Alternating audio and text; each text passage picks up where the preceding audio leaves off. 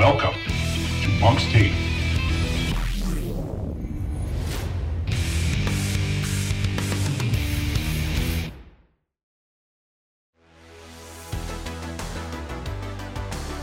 Welcome to Monk's Take Season 2, the Origin series, recorded right here in our brand new Monk's Cast studio.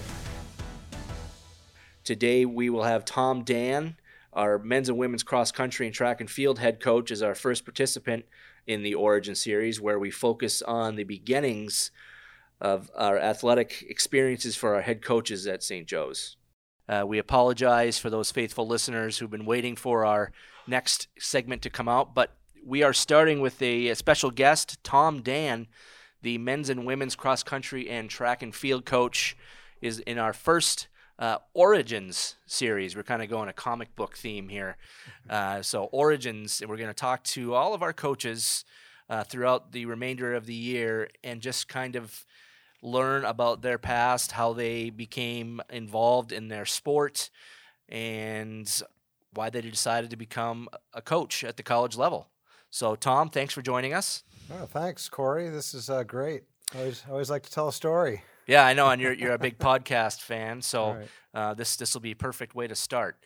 Uh, so, Tom, just kind of start at the beginning. Now, you where you grew up as a kid, um, and your first foray into athletics, whether it was little league or or whatnot. Yeah, um, I grew up in uh, Oberlin, Ohio. It's a little small college town. My dad was a professor there and lived there all my life in the same house. And um, I think in middle school, I was in a physical education class and we had the 600 yard run, among other things. I couldn't do pull ups or anything, I was a skinny boy. And I did um, the 600 yard run, I was ahead of everybody by quite a bit. And my gym teacher, my phys ed teacher, was eventually the track coach. And he was the middle school track coach. So he said, Son, he's a, a big African American man, a, a great sprinter in his day. And son, you're going to do track. So did a little bit of eighth grade track. Um, I don't really count it as the beginning of my running because we were- essentially ran around the block. Yeah, Um, and the races, the longest race was the 600 yard run, which I was not very fast. I had more endurance, but so once I got into high school, um, I played a little bit of soccer in the fall because I didn't know what cross country was. I'd never heard of it before. And um, in the spring, I went out for track. And um, very first race I ever ran, I remember I had I had black socks on because I forgot my white socks, and back then that was just bad news. very specific. I, I remember it so vividly. And uh, the kid that got me to go out for track, um, I asked him, you know, how should I run this race? And he said, uh, he goes, well, I'm going to try to get out with the kid from the other school, and we're going to try to run about 10, 20, and just don't run too hard, and just go out, go out there and have fun. I said, okay. And so race goes on, and before I know it, I'm kind of running up on their heels, and decide to go by my buddy, and now I'm behind the kid from the other school, and I stay behind him till about two laps to go, and I just felt like I was running up on his heels, so I went by him. Mm. Fully expecting him to go back by me, and I remember he said to me, "Hey, good job, keep going," or something like that, and and I I came around with a lap to go, and my my twin brother was just going crazy that I was in first, and I ended up winning the race, and I just didn't ever expect that this was your first race. first race I ever ran, and um, I we used to break orange yarn at the finish line. I still have that orange yarn because it just was so impactful for me, and I, I fell in love with the sport right then and there. And this was what you- were a freshman. It in was my school? freshman year in high school. Uh, yeah, 1972, spring of 72. Wow, that's incredible. Yeah. So, uh, and then the next week, I won't I won't tell the whole season, but the next week we ran against one of the strongest schools in the state with distance runners. They happened to be eight miles up up the road, and we were at their track, and um, I followed this kid, same kind of thing, and he was one of the better runners in the state, and he had no idea who I was. He, I remember he it was like an owl. He kept looking all the way back, like who is this kid? And he ended up beating me by maybe 15 seconds or something, but I missed the school record by two tenths of a second, and I was just I was sold. I never did get the, the record that season. Yeah. I started thinking too much after that, but you know, sports psychology started to come into play early on. But yeah, it, it was a great start for me, and so I was pretty hooked. So you, you caught the bug then, Yeah, I caught the basically, bug, right. you know, as, as a freshman and the success you had early. Uh, kind of go through your high school career beyond that first year and how Yeah, that I- progressed. I um I did cross country the next fall because I realized that playing soccer wasn't going to be my my ticket. So I ran cross country and had three good years doing that. Although I think track was more my love back then. I, I definitely ran better in track than I did in in cross country because I'm a numbers person and just running around that track eight times for the two mile, I just love the numbers and the the pacing and those things. And I don't know why. It's just what I did cross country is a little different. You know, you're running Mm. out there. You don't have very many trails. There's all golf courses or or big fields around a community college or something. And so I just didn't enjoy it quite as much. But um, by my senior year, I was um, I I broke the mile record at Oberlin College. We used to run on their track because we didn't have our own track, and I broke the school record there. And then five days later, I broke the two mile record.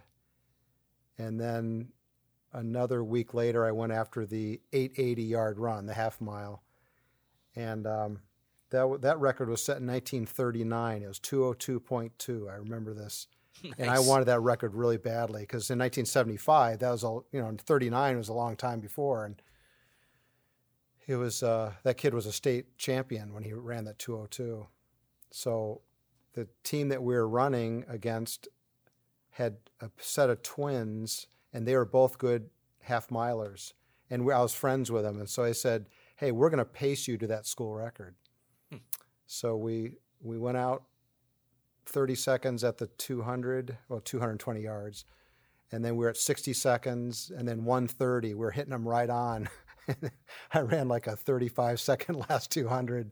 I just ran out of gas. I just couldn't do it, and so I never did get that record. And had I stayed with one of the, one of the twins, he ran 201.7. If I had just stayed with him, I would have gotten it, but I just couldn't do it.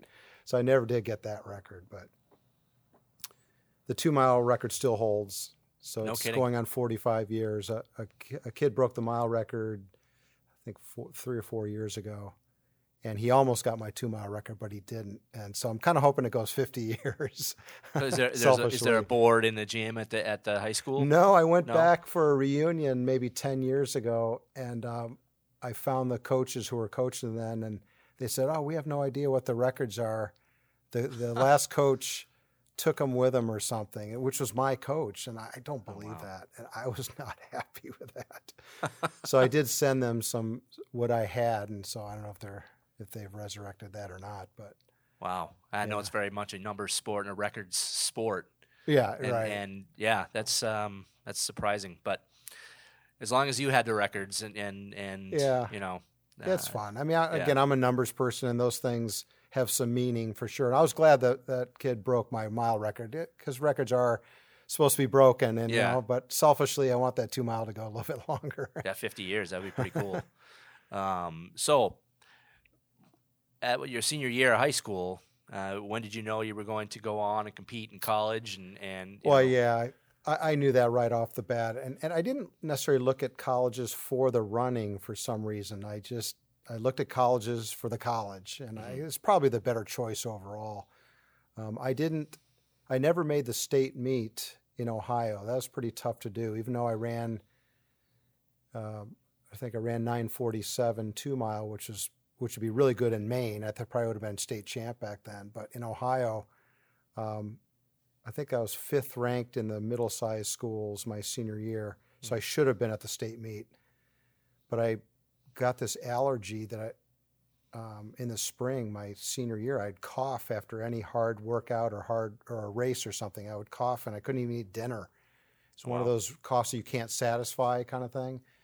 And the night of the district meet, we had um, prom, and I had a prom date. And I Oh, didn't boy. want to be coughing all the way through prom. so my mom took me to the doctor, and the doctor checked me out and gave me some meds, and I took these meds and got in the district race. And some of the kids I'd beaten the week before in the first round I couldn't even stay with them. Mm. And they all pulled away. I finished last in the fast heat. And the last kid to qualify for states was the slow, was the first runner in the slow heat, which kind of turned the knife, you know, my back Right. a little bit. And I, I was devastated because you got to go down to Jesse Owens Stadium in Columbus and Oh, no the kidding. state meet. And I wanted that more than any, oh, so much. Ah. I was extremely disappointed. And I went to the prom and I didn't even dance. I mean, I was like a bump on a log. yeah. Fortunately, our foreign exchange student was a good dancer and he didn't have a date. And I said, go dance with her, have fun. I feel kind of embarrassed now, but that's that was my reaction back then. So I wasn't recruited in college, Okay. but um, Of course, got- very different time yeah, and when it comes they, to they looked at state results, and Yeah. I wasn't on the state list, so they didn't recruit me. But in a way, that was kind of neat because when I got when I wrote the coach in the summer at Wittenberg, I said, "Hey, I've been f- I'd like to have your summer program. Can I make the team and all that stuff?" And he sent me the summer program, and I started following it. And a month later, I wrote him and said, "Hey, I've been following your program, and it's great, and blah blah blah." And he said, wrote back and said, "If you're following that program." Then you're going to do just fine for us. I think he was uh, sort of like a walk-on kind of thing Yeah. and um, I ended up number one freshman that year on a team that had ten freshmen. We, we just had this big cha- big improvement in the in the Wittenberg program, and uh, so again, I just my I was just riding high. I was enjoying it so much. That's great. So Wittenberg, why did you choose? You said it wasn't for the running. It was Um, yeah. They had a fifth of a mile cinder track, and as much as I love track, I can't believe I went to a school with facilities like that. Yeah. But I just fell in love with the school the moment I was on it, and um, Close to home. three hours away. It was Okay. Southern Ohio. Okay. And um, I just fell in love with it, and it was a good choice. And the, the teammates that I had were excellent. The coaching, I can't say was great, but Mm. you know, at Wittenberg, basketball and football were powerhouses in D three. They're national champs. Each of them were national champs while I was there, so they are very, very good. And the basketball coach was given cross country, and one of the football coaches was the track coach. So I never had a distance coach Okay. there. And so we basically coached ourselves. And, and I'm not knocking them as human beings. I mean, they did the best they could with Right. what they were And told that happens to do. a lot. That does happen yeah. a lot. I mean, the cross country coach was very passionate. He, he was a basketball coach when he he was as passionate about cross country really as he was with with uh, basketball, and so we benefited with that. Mm. We had a passionate coach. But my junior year in college, I qualified for the nationals, and basketball had started, and so I had to drive myself to nationals in Cleveland. It was in Cleveland that year. I mean, I couldn't even couldn't have gone to a a, a fun place like Boston or, something. somewhere you've never been. Yeah, right? or Virginia Beach or something where they went sometimes. And I got to go to Cleveland, which is 40 minutes from my hometown. and it snowed uh, six inches that day. And so Nationals was on a wet, cold course, but I'm glad I went, but it Yeah. was, had no coaching. So I didn't run to my potential at all, which is kind of disappointing. But I've seen pictures from our past years uh, back in the '80s when, uh, you know, we, we had some All-American runners here, and it seems like they're we're always in the snow. when yeah, it came to that that Yeah. final race. Yeah, this time of year. It's uh, middle of November, and if you're in the East Coast or the Midwest, you're going to get snow most Yeah. likely, or at least it's going to be pretty darn cold. So, Right. Yeah. Yeah. but it was a good experience. Yeah, So you, that was your junior year. Kind of carry us into your senior yeah. year when you're senior graduating. year, I, uh, I I can't get on my kids that I coach here too much. Sometimes I just didn't run much that summer. I don't know if I was resting on my laurels or little senioritis kicking in. Yeah, well, no, not really. I, I did, really didn't have senioritis. I, I just uh, I worked a double shift at a restaurant, and I just didn't run as much, and it it showed my senior year. Mm. Plus, my junior the junior year was the last year they didn't have regionals. I qualified out of my conference. Okay. If you're in the top 25 in conference, we, the Ohio Athletic Conference was a really good conference. It's kind of a historic conference, and I finished 21st, I think, that year, which was far below my potential. I should have run better, but um, and I think we had 429 runners in the national championships, and on a snowy day, I, I didn't even make it to the finish line. I was a, I was just ahead of the mid pack. I was I think I was 194th, and um, I had to stop about 20 yards before the actual finish line because the chute had built up so much, and Oh, people wow. were running into each other, and Yeah. it's cold, and it's kind of a miserable experience, to be Sounds honest like with you. And um, so the next year they started regionals, and um, I couldn't make it out of regionals. We had a tough region, so it was definitely a disadvantage for me as a runner, but it was the right thing. We we needed to have regionals. Kind of wish they had waited one year, but Right. Yeah, that's kind of So- poor timing. But yeah. so so talk about uh, your first coaching experience. Did you coach at all while you were in college, or did it start no, after? I um, I was a geology major, and I when I finished college, I um, wanted. I tried to get into. I got into grad school, but I couldn't get any financial aid, so I decided to work. So I called my the, the guy that was a senior on the team was a geology major, and he was our you know when when I was a freshman, he was a senior, and um, he was already working out in. I think he was in Denver and he said you can either go to Houston, Tulsa, or Denver. Those are all the hotbeds for jobs Hmm. back then in the oil business, and so of course Denver sounded great to me. And I had a half sister that lived in Boulder, and so I w- moved to Boulder. Hmm. And um, so I was working a job as a staff geologist and realizing I didn't like being a staff geologist. So I went out to look for something else to do along with my working, like in the afternoons, and I went to Fairview High School in Boulder and asked if they needed any help. And the guy said, sure, coach with us. And that was the best thing I ever did because that program was so much fun. That coach had just had a great program, like 35 boys and 35 girls on this team. And um, the school was kind of nestled in the foothills of the Rockies, and they used to take them up to the Continental Divide, and we'd run these trails up there. I mean, it's just a blast. And um, he actually recommended me for the job because he was retiring, and I lost my geology job because of the mar- of the economy at the time, and uh, I couldn't afford to stay in Boulder. So I didn't get that job. I moved back to Ohio, and the girls ended up state champs, and I missed the meet, Oh, and it was really disappointing. But I was hooked on it. Yeah. So that's when I went into grad school and decided to change my career, and I got a master's degree in um, sports psychology and human performance at Cleveland State, knowing that I was going to coach. I mean, that was my dream. And um, I started coaching while I was doing that. I was coaching, helping out Oberlin College for a few years.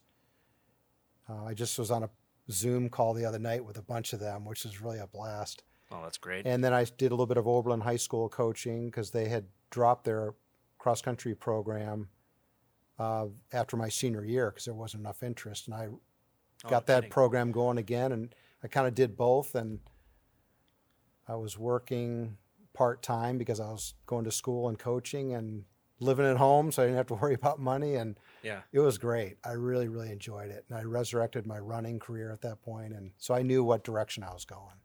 Wow. So, how how long were you at Oberlin coaching? Um, three years, three or four years. Um, I ended up moving to Maine in 1988 because I went through a divorce, and my Okay. ex came back up here with my son. And Yeah. after about a year of being away, it just didn't make sense to me. So I left my gig there and came up here. And within a couple of months, I was assisting at Kennebunk High School. Okay. And two, ye- three years later, the St. Joe's job came open, fall of '92, or in the f- some uh, August of '92 is advertised, and I had met some of the kids at other schools, high schools, because I was coaching at Kennebunk, and there were two runners from Scarborough that were at St. Joe's, and they knew me hmm and liked me and recommended me for the job. So I got the I got the St. Joe's job largely because of those two runners. Who who are Uh, they? Kristen Lindholm, who ended up being Yeah. an amazing runner Right. that I inherited as a as a coach, and um,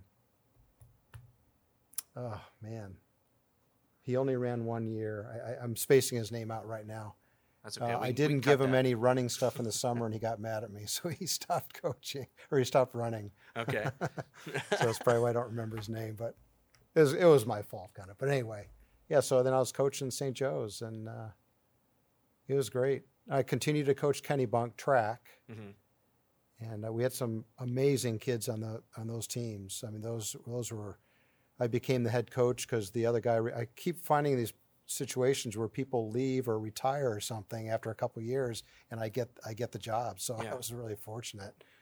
And we had some amazing athlete, athletes that went on almost to the Olympics. Oh, no kidding. Yeah, Eric Neto went to Northeastern after we coached him at Kennebunk, and um, they turned him into an 800 and 1500 guy, and he took fourth in two successive Olympic trials. He just missed the Olympic team. No kidding. That's And that's pretty cool. Jamie Cook, who I co- uh, coached, ended up at Penn, and he was decathlon champion twice at the Penn Relays, and coached at Penn, and then coached uh, Oregon decathletes. So we had some Wow. amazing athletes there. That's big time. Yeah.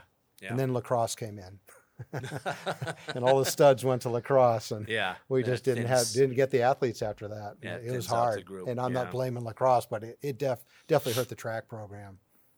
Yeah, that makes sense. It also hits, you know, the other sports programs too. Like Yeah, especially in smaller and- schools. Yeah, know.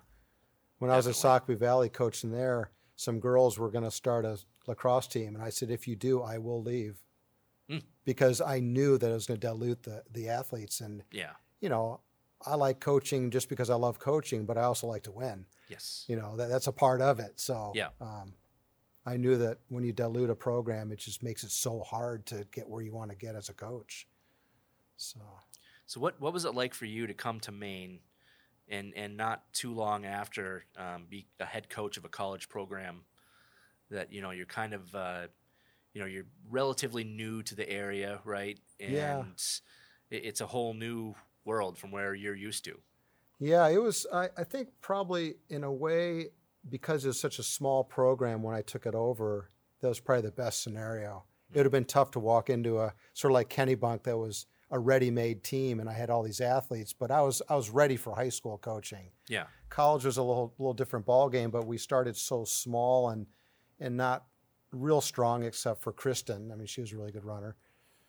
Um, that it actually kind of made it a little bit easier that way. And I almost treated it like a high school program at the very beginning. Yeah. And I there's a lot more to learn in terms of the recruiting and all that. And I struggled with that for sure. Yeah. Well, you don't have the contacts. You don't. Right. I didn't know anyone. Yeah. So, um, so that part was a little bit tougher. But, and then I ended up leaving after two years. So I didn't really get to kind of see the, the progress of it because I had gotten married and my wife was from Las Vegas and she was homesick and wanted to go back. And this wasn't a full time job. And so Yeah, right, I right. wasn't going to argue with what she wanted to do, Yeah. even though I really didn't want to leave the program.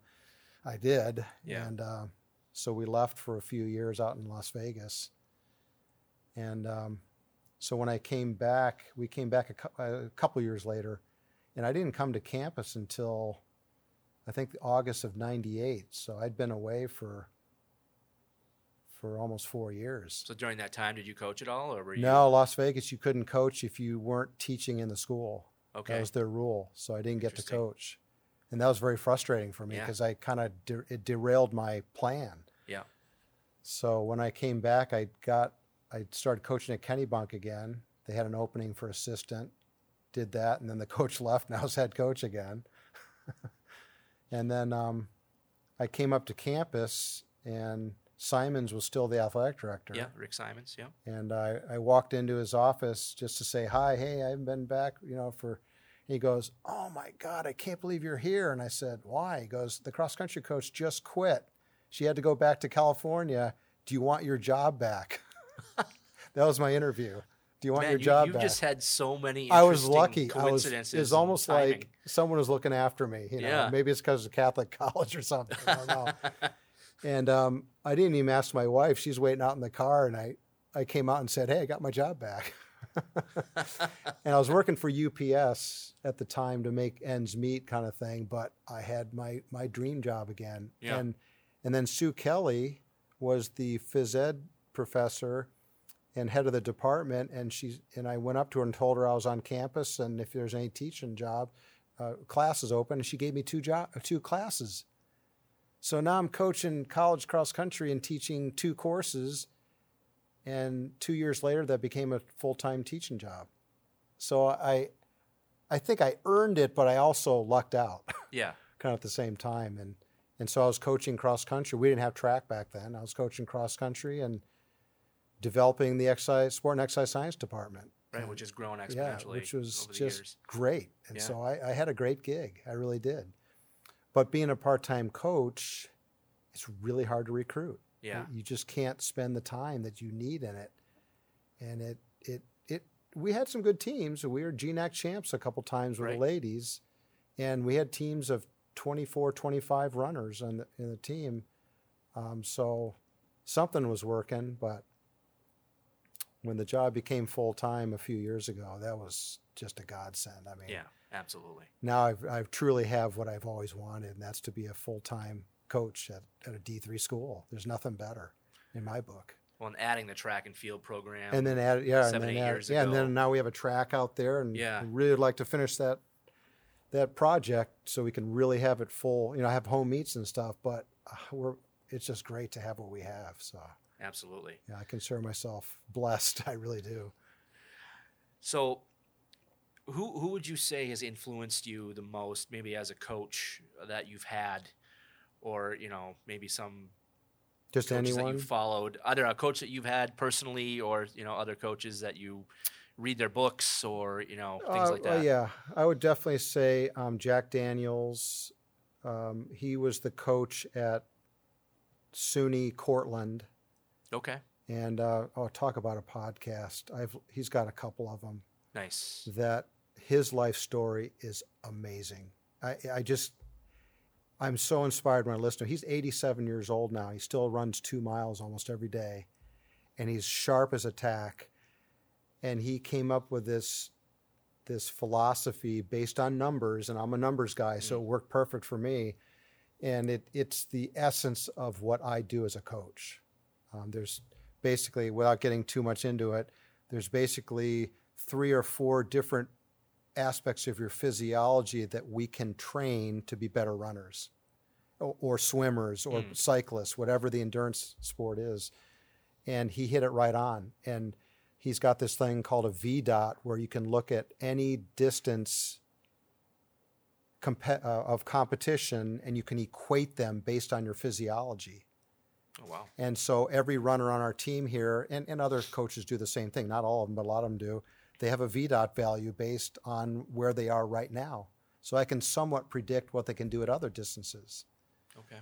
And um, so that had a huge influence on me because I believe in it and I'm a numbers guy. So it just worked out perfect. Yeah. And then my sports psychology background, you can't forget about the psychology too. It's not all numbers, but I base the training on those numbers Right. and then you work with a psychology at the moment on each day. So if someone's not feeling good that day, then you might throw the numbers out the window that day because they're not feeling it or or maybe we're doing a workout that doesn't fit who they are as an athlete. Athlete like they might be an 800 runner and I'm giving them things to make them stronger for duration and so they struggle in those workouts. So I might modify it a little bit, but the numbers are still there. right. And um, so that he definitely has the biggest influence on me. Um, another would be meeting Steve Prefontaine as a freshman in high school, Okay. right after my first season ever, the one that I talked about earlier on in the podcast.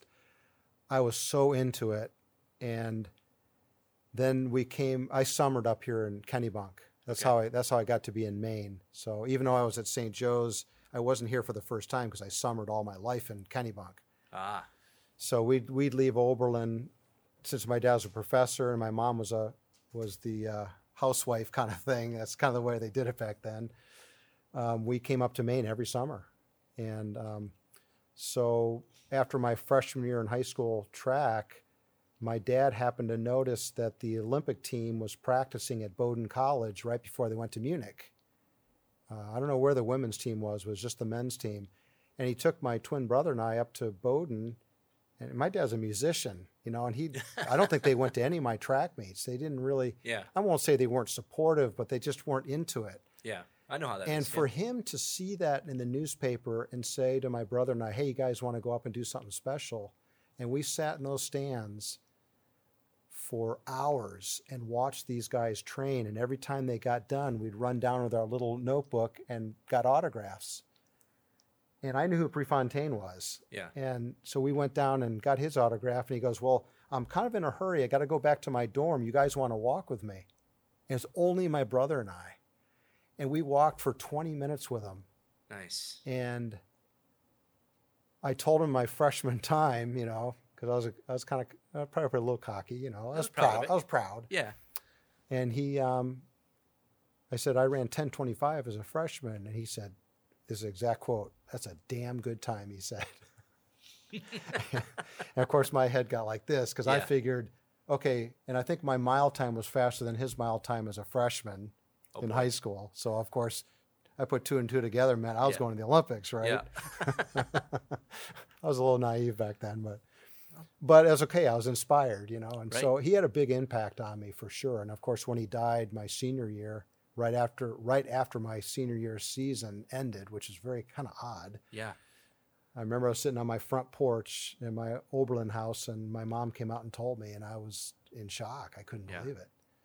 So he's been an inspiration in other ways also. Um, those would probably be the two biggest inspirations in my life.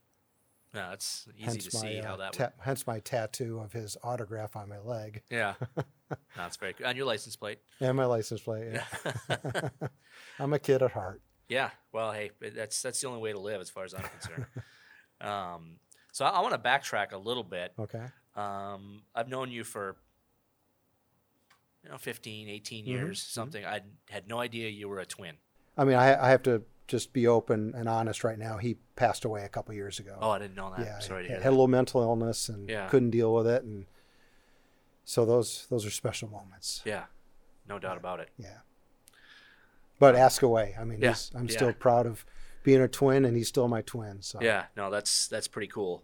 That that was an interesting thing to, to Yeah. hear about. So. he actually ran in a few races. He ran track a couple years, and we I took first and he took third a couple times. So we have, I have the news. I still have the newspaper clippings where it says T Dan and J Dan, which is pretty cool. Yeah. because he wasn't into it like I was. He was more of a soccer player, and okay, but it's really special to have him.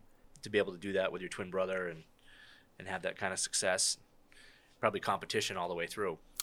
No, we never No? did. He respected that I was really into it. Um, I always thought he had a lot of potential because he never trained like I did. He never was into it.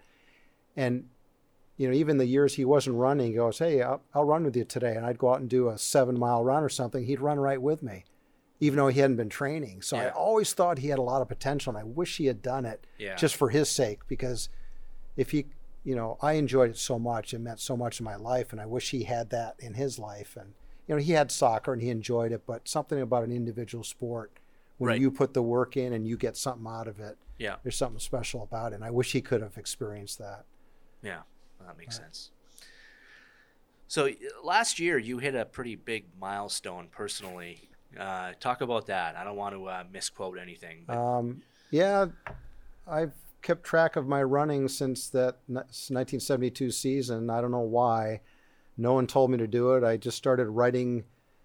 I didn't use calendars back the first year and a half. I used little pieces of paper and I had categories like uh, quarter mile, half mile, mile, all the way up to eight miles. I think that was my longest run my freshman year.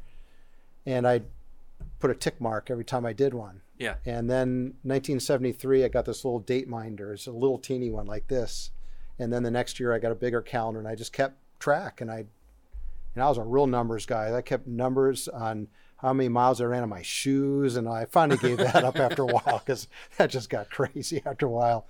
But I still kept the weekly miles and the monthly miles and all my races, and um, so I just started adding them up after, after the end of each month. And by the time last year rolled around, I hit 50,000 miles. And I know runners have run, run 100,000 miles, but I'm still proud of 50,000 miles because Oh, when you think of the percentage of people that have ever done that, it's Right. probably not a huge percentage. So I'm not patting myself on the back. I'm just proud of it. no, and it, it, means nothing something wrong to with me. that. I mean, I, I'm pretty it- sure my it- assistant Megan Dunlap hasn't even dro- driven fifty thousand miles in, in her life. I know when I go past 50,000 on my car or something, I'm thinking, okay, it didn't take me quite as long, but I still did it. It was twice around the Earth, so Yeah. around the equator. So That's that's crazy. I have to pick on Megan because she's been sitting here watching us uh, doing this. yeah, podcast. so that, that was special, and yeah. That's really cool. Um, so, do you have a box of, of calendars from all these Yeah, years? I do. And I told my wife if we ever had a fire in the house, I will grab that and then get the kids.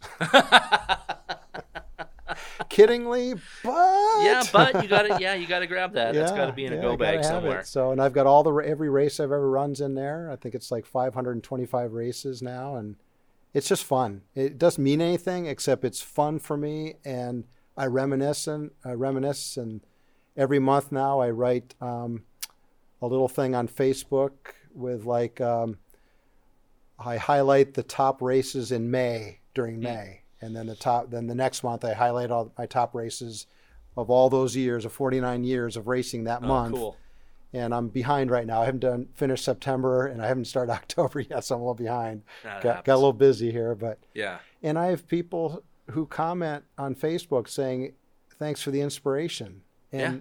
that's why I do it. I mean, I do it because it's fun for me, but you know, it's just fun. Well, they you know? aspire to be where you are, yeah. you know, right now. With I'm how- enjoying however the longevity Yeah. of being a runner Yeah. and a coach. I really am enjoying it. I don't want to get any older. I wish I could stop, but yeah. but I am enjoying the longevity of it. You know, I really am. Um, next year will be my 50th year of running, Wow. and I haven't had a zero month since 1981.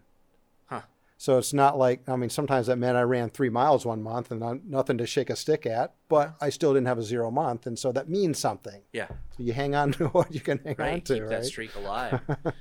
Tom, how old are you? 63. 60 you don't look anywhere near that age i mean you. clearly uh, running has kept you young i know you're young at heart but physically i mean you're in terrific Thank you. terrific shape and and I try, and it's funny. I'm I'm my own worst critic. You know, I, I'm hard on myself. My wife, you know, I got got the little belly going Ah. here, and it, it bothers me for me. But but then my wife reminds me, hey, you're doing more than yeah yeah. There might be a 63 year old that's running. There was a guy that ran sub five minute mile, which I can't believe. Hmm. That's just crazy. But you can't look at those people. I tell my athletes not to do those things. You have to look at yourself and be proud of yourself. Right And sometimes I need that lesson too.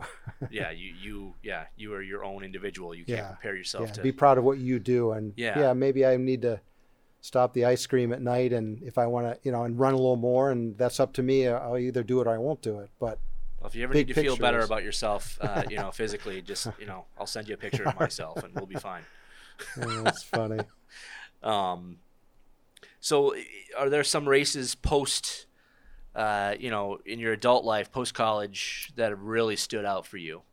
Uh, I know you've you've run a lot of races. yeah the um i think one of the big ones that probably had had the biggest um pr- that I had the biggest pride in was a little three mile race in Biddeford.